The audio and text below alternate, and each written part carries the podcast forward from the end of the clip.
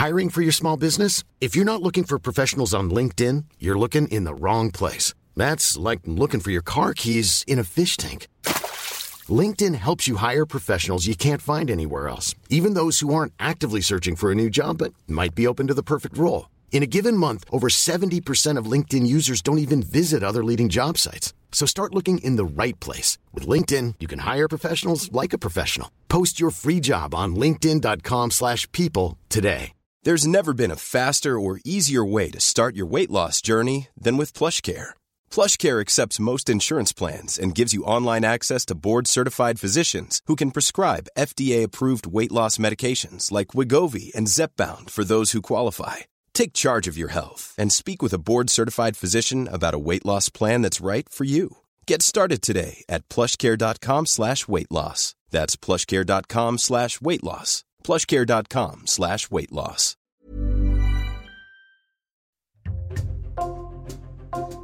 Bonjour, c'est Jules Lavie pour Code Source, le podcast d'actualité du Parisien. Le 23 octobre, l'édition de l'Oise du Parisien a fait le portrait d'un homme de 29 ans devenu aveugle à 14 ans pour une raison inconnue. Teddy Fournier vient de publier un livre intitulé Vers la lumière, dans lequel il décrit ses années de dépression, d'alcool et comment il a ensuite relevé la tête, notamment après la naissance de sa fille, Lily Rose, il y a 5 ans. Teddy Fournier prend le temps de nous raconter son histoire, aujourd'hui dans Code Source, au micro d'Ambre Rosala.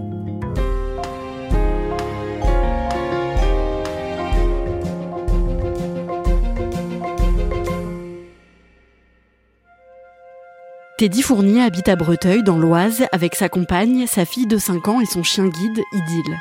Quand il ouvre la porte, je suis tout de suite frappée par ses yeux noisettes qu'il fixe tout droit sur moi malgré son handicap. Je me dis toujours, regarder les gens, c'est une forme de respect. C'est important. J'essaie d'écouter là où ils sont et hop, je me positionne. Teddy m'accueille dans son salon qu'il a aménagé pour vivre avec son handicap. Il y a seulement le nécessaire, une table et quatre chaises au milieu de la pièce et un meuble en bois contre le mur. Nous nous installons autour de la table et il commence à me raconter son histoire. Teddy est né le 4 juillet 1993 à Beauvais, dans l'Oise. Il naît prématurément, à 7 mois de grossesse, d'une césarienne d'urgence à cause de complications. Il frôle la mort, mais après quelques semaines d'observation à l'hôpital, la mère de Teddy peut rentrer chez elle avec son bébé. Teddy est le quatrième d'une fratrie de cinq enfants, et il grandit au sein d'une famille modeste qui lui donne beaucoup d'amour. On roulait pas sur l'or, hein. on a vécu des mois des fois difficiles, comme des mois euh, ça va quoi. Mais bon, on avait toujours des chaussures correctes à nos pieds, toujours les bons vêtements. euh. Mon père a toujours travaillé, malgré qu'il a jamais forcément bien su lire ni écrire. Il a toujours fait des, des beaux métiers, que ce soit pompe funèbre, peintre, maître chien, euh, enfin plein de choses. Et du coup, c'était un peu ça qui me disait que même si demain j'arrivais pas à l'école, je ferais comme mon père, quoi. J'arriverais toujours à, à m'en sortir. Comme ses frères et sœurs, Teddy grandit en allant à l'école catholique de Breteuil. On faisait la prière le matin, la prière le midi, et puis euh, on apprenait des choses sur la foi. euh, J'allais à l'église, par exemple, pendant des événements, la Pâque, euh, la messe de Noël. On faisait ça avec l'école, ou des fois on y allait par nous-mêmes. Mais j'aimais bien.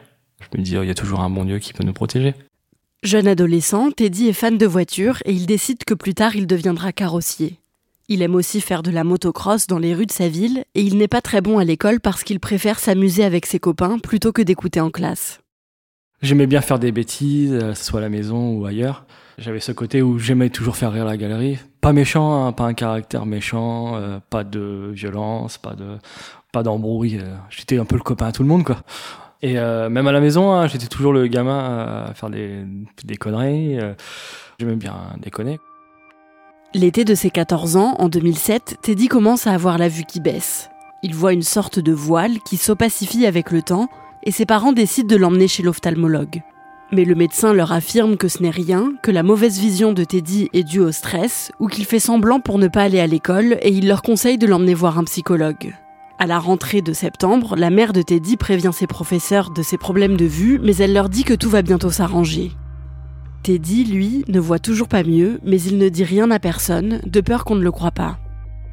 Du coup, il y avait des profs qui avaient euh, commencé à donner des feuilles à côté de moi, comme ça je recopiais ce qu'il y avait sur la feuille, mais des fois, euh, enfin, je voyais rien. Je sentais que ma vision baissait de jour en jour. Quand je traversais, euh, j'écoutais. Euh, J'avais fait un peu de vélo, j'ai pas me faire percuter plein de fois. À la maison, euh, je me cachais à mort. Enfin, je voyais rien. Et tous les jours, je me disais bon, demain ça ira mieux, demain ça ira mieux. C'était une phrase que je me répétais euh, sans cesse, quoi. Le voile qu'a Teddy devant les yeux est de plus en plus épais et il voit de plus en plus flou. Il décide alors d'en parler à ses parents et en décembre, il va faire tout un tas d'examens à l'hôpital Rothschild à Paris. IRM, scanner. Ils m'ont mis devant un écran avec des gros flashs. Ils me disent mais pourquoi tu ne clignes pas des yeux? Bah parce que je vois rien. je sais même pas ce qui se passait en fait. euh, Je, je comprenais pas. Et le soir on dit euh, dans le couloir bon bah c'est fini, euh, votre fils il, il verra plus quoi. Quand j'ai entendu ça pour moi, euh, ils mentent. Parce que moi je voulais conduire une bagnole, je voulais, je voulais vivre mes rêves. Moi j'ai eu du mal à accepter à me dire que je pourrais pas conduire. Je voulais pas l'entendre. J'avais un dégoût pour moi-même. Les médecins expliquent à Teddy que son nerf optique ne fonctionne plus sans qu'il ne comprenne pourquoi. Teddy et ses parents rentrent chez eux à Breteuil et quelques semaines plus tard, il devient complètement aveugle. Teddy arrête de croire en Dieu parce qu'il trouve que ce qui lui arrive est injuste. Ma colère s'est multipliée, mon refus, mon dégoût, beaucoup de colère. Euh, Avec ma mère, on s'engueulait tout le temps alors qu'elle essayait de m'aider. Mon père, euh, pareil. Je dis tout ce que je pense. J'en ai plus rien à foutre. Je me dis, euh, qu'est-ce que tu veux qu'il m'arrive de plus? Je pensais au suicide aussi.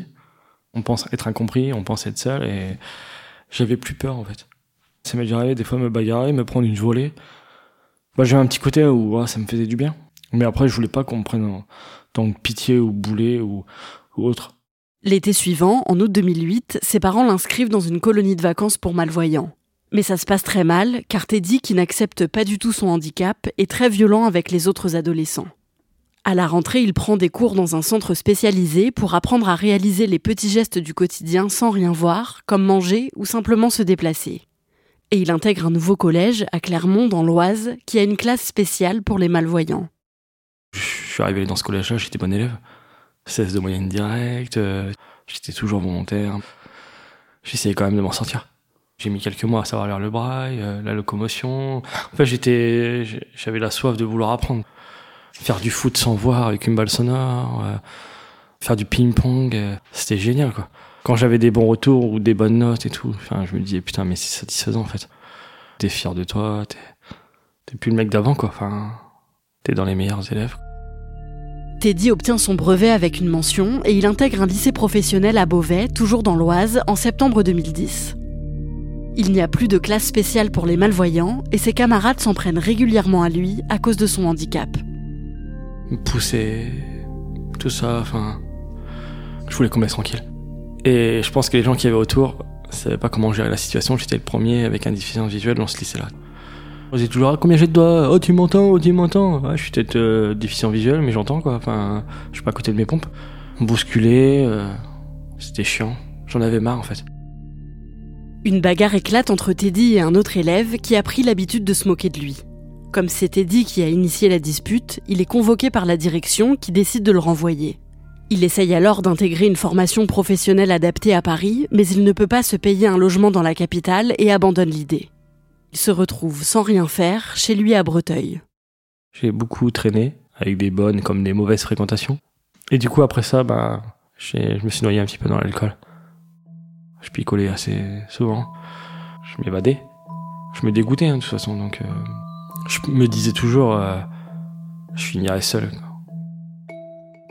Un soir, son père le retrouve complètement ivre, allongé sur le trottoir devant chez l'une de ses sœurs. Il lui pose un ultimatum et lui demande d'arrêter l'alcool, sinon il l'obligera à se faire suivre par un professionnel, alors Teddy lui promet d'arrêter de boire. Cela fait plusieurs années que Teddy ne croit plus en Dieu, mais un jour, un de ses amis d'enfance, Timothée, qui lui est très croyant, le recontacte alors qu'il ne s'était pas parlé depuis plusieurs années. Je reçois un message de Timothée qui me dit euh, arrête de douter. Du coup, moi je comprends pas. Il me dit je t'appelle ce soir. Et toute la journée j'ai ruminé quoi. Et il m'appelle, il me dit il faut que tu arrêtes de douter. J'ai eu l'impression qu'il y a quelque chose qu'il faut que tu fasses. Et du coup, j'ai dit je veux bien apprendre. Je dis pas je vais y croire tout de suite, mais je vais apprendre à y croire. Du coup, j'ai écouté la Bible en audio. Je me suis euh, intéressé. J'allais à l'église pour m'informer.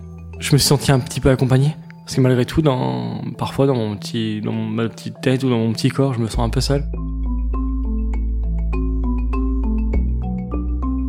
Ça m'a redonné espoir. J'ai un ami, je me sens soutenu, je me sens épaulé. Je peux parler avec.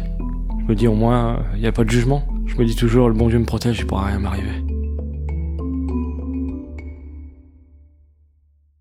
Teddy arrête de boire et en 2014, il fait une demande pour avoir un chien guide. Sa demande est acceptée et il adopte Idylle, son labrador qui le guide partout. Il se met en couple avec Maureen, une fille avec qui il a des amis en commun, et ils emménagent ensemble. Et en novembre 2016, quand il a 23 ans, elle lui annonce qu'elle est enceinte d'une petite fille. Je voulais prendre la fuite, et je l'ai pas fait parce que bah moi comme je dis toujours, j'ai pas été élevé comme ça. Faut assumer ce qu'on fait. Et je me suis dit, euh, faut que je me prépare. Et je disais même à mes parents, mais comment on fait pour aimer un petit tas qu'on connaît pas? Enfin, j'avais peur qu'elle soit comme moi aussi. J'avais peur euh, qu'elle ait des moqueries. J'avais peur de pas réussir parce que je devais me donner plus qu'une personne ordinaire. Teddy et sa compagne emménagent dans une maison qu'ils aménagent avec du parquet pour que Teddy puisse entendre sa fille se déplacer sans problème. Et leur fille, Lily Rose, naît le 27 juillet 2017. Dès que j'entendais son petit cri, c'était magique. L'infirmière me l'a proposé dans les bras. J'ai dit non, non, je suis pas propre, je veux pas la salir. Et du coup, euh, elle m'a dit, vous voulez venir avec moi pour euh, l'essuyer, la changer? Ah, j'ai dit, ah ouais, complètement, je veux bien. En fait, j'étais un peu un gaga, quoi. Et après, je l'ai gardé de 2h, parce qu'elle est née à 2h50, de 2h50 jusqu'à 5h du matin sur moi. C'était magique. Et là, je me suis dit, ça y est, je vais être important pour quelqu'un. Je pourrais plus être en colère, parce qu'elle va me regarder. Je pourrais plus être triste, parce que sinon, elle va comprendre que la vie, c'est qu'une tristesse. Il y avait des choses que je pouvais plus faire. Le couple se sépare quand Lily Rose a un an et demi et Teddy obtient la garde principale de leur fille. La fillette continue d'aller chez sa mère un week-end sur deux, mais le reste du temps, Teddy s'en occupe seul. Tous les jours, ben, j'allais faire son biberon, ses couches, euh, j'allais voir si elle respirait, gazouiller ensemble, je l'ai appris à marcher, je partais avec son gros sac, avec ses couches, son biberon, je préparais ses dosettes. J'étais réglé comme une horloge, quoi. Pour faciliter son quotidien, Teddy s'achète un téléphone portable qui a une fonction vocale, ce qui lui permet d'écrire des SMS et même d'aller sur Internet. Et en juin 2020, il rencontre une femme, Tracy, sur les réseaux sociaux. Ils parlent beaucoup et s'entendent très bien, mais comme ils ne se sont encore jamais rencontrés en vrai, Teddy a peur de lui dire qu'il est aveugle. Moi, le fils c'est mort. On jamais d'un mec comme moi. Et un soir, je lui dis, oh, il faut que je te dise quelque chose. Je lui dis, si tu veux plus me parler ou que tu es surprise ou que tu et déçu, je peux comprendre. Je t'en voudrais pas. Et du coup, euh, il a dit, bah moi, je t'aime bien comme tu es. Puis voilà quoi. Teddy et Tracy se rencontrent en vrai et ils tombent très amoureux. Elle donne l'idée à Teddy d'écrire un livre, alors il contacte une maison d'édition et une autrice l'aide à écrire son histoire. Le 12 septembre 2022, à 29 ans, Teddy publie Vers la lumière aux éditions transversales. Ce livre agit comme une thérapie et lui permet de mieux accepter son handicap. Aujourd'hui, euh, bah, ça va très bien. J'ai réussi à avoir euh, un projet avec mon livre. Je créer une famille. J'essaie de montrer que là où je passe, je peux pas rester oublié. Et là, ce qui me manque, euh, c'est le côté professionnel. Là, ce qui me ferait plaisir, c'est d'avoir un métier. Je suis prêt à quitter mon vieux blouson pour mettre une belle chemise et me dire je vais travailler aujourd'hui, je vais partager mon histoire, faire des sensibilisations. Donc non, sinon au final, J'essaie toujours de me créer un objectif et d'apprécier ce que je vis. De me dire, putain, tout ce que je fais quand même, c'est génial, quoi.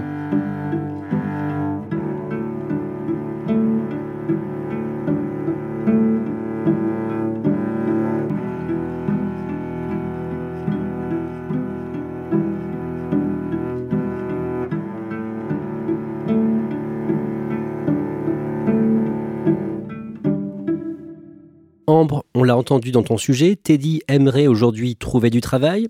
Qu'est-ce qu'il aimerait faire? Alors, il m'a dit qu'aujourd'hui, il aimerait faire de la sensibilisation, euh, par exemple, animer des ateliers euh, auprès de jeunes et euh, pouvoir aider comme ça d'autres gens qui sont aveugles comme lui à mieux le vivre, à mieux l'accepter, pour leur montrer qu'ils peuvent eux aussi s'en sortir. Est-ce qu'on sait aujourd'hui, avec le recul, ce qu'il a exactement? Pourquoi il est devenu aveugle? Non, on ne sait toujours pas. Euh, il m'a expliqué donc que c'était son nerf optique qui avait arrêté de fonctionner et c'est pour ça qu'il est devenu aveugle. C'est pas un problème neurologique, ses yeux fonctionnent, mais c'est son nerf optique qui transmet l'information au cerveau qui ne marche pas. Et aujourd'hui, les médecins ne savent toujours pas euh, pourquoi il a ça. Habituellement, c'est dû à un accident ou un choc, mais lui n'a jamais eu ça et donc on ne sait toujours pas pourquoi euh, Teddy est aveugle aujourd'hui. Est-ce qu'il a un espoir de retrouver la vue un jour? Il garde espoir, oui, parce que euh, même si aujourd'hui il vit beaucoup mieux son handicap, ça reste difficile pour lui. Il regrette toujours de ne pas pouvoir voir euh, le visage de sa fille ou de ne pas pouvoir euh, conduire une voiture, par exemple. Et donc il espère qu'un jour, grâce au progrès de la médecine, une greffe ou une opération puisse être possible pour qu'il puisse retrouver la vue. Merci Ambre Rosala et merci à Juliette Duclos pour son aide. Code Source est le podcast quotidien d'actualité du Parisien.